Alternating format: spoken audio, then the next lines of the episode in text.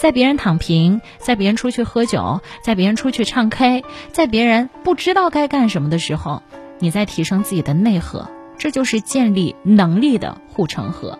之前呢，我总是在节目当中和大家分享一本书，啊，来自于张磊的价值。张磊是谁？他是高瓴资本的创始人啊，非常厉害的一位经济领域的大牛，帮着他也投了很多有价值的公司，比方说腾讯啊，这也是被他投出来的。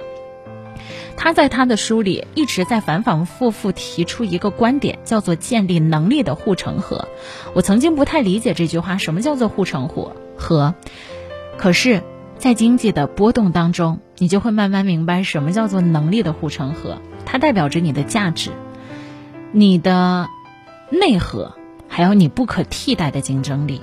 你看，现在在每一个行业里啊，比方说这段时间我在读研究生，我在读研究生的同班同学，我发现大家来自于不同行业，但是我们读同一个专业，叫做工商管理的金融方向啊，这个方面的研究生。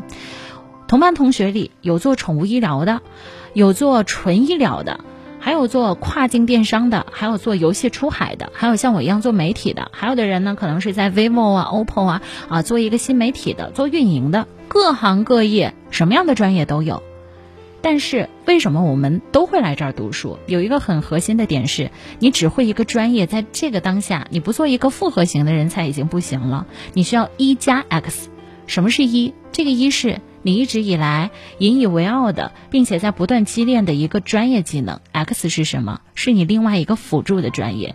比方说做主播啊，你可以学播音主持，再加一个法律，你就是一个很全能的、很复合的法律方向的主播。如果你想做财经啊，你就一边学了个财经，还去学了播音主持，你在这个领域才会走得越来越远。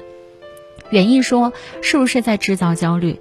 其实我并不觉得它是一种焦虑，反倒是在这个当下经济波动的时候，很多人会经常问：我要做什么？我突然觉得，好像很多的行业都不太景气，那怎么办？有一个经济学家就研究出来了一个这样的规律：反倒是经济越不好的时候，很多人越愿意往学术的象牙塔钻，再回到学校里不断的提升自己，回炉重造一下。为什么？因为他在提升自己的内核。等到这一波经济波动慢慢过去，他总会有一个上升和抬头的过程。在那个时候，自己就会拥有更多的机会，在风口来的时候也能够抓住它了。陆陆顺说：“二零二二年不平凡的一年，我可以感受到，呃，你的一些行业的波动哈。”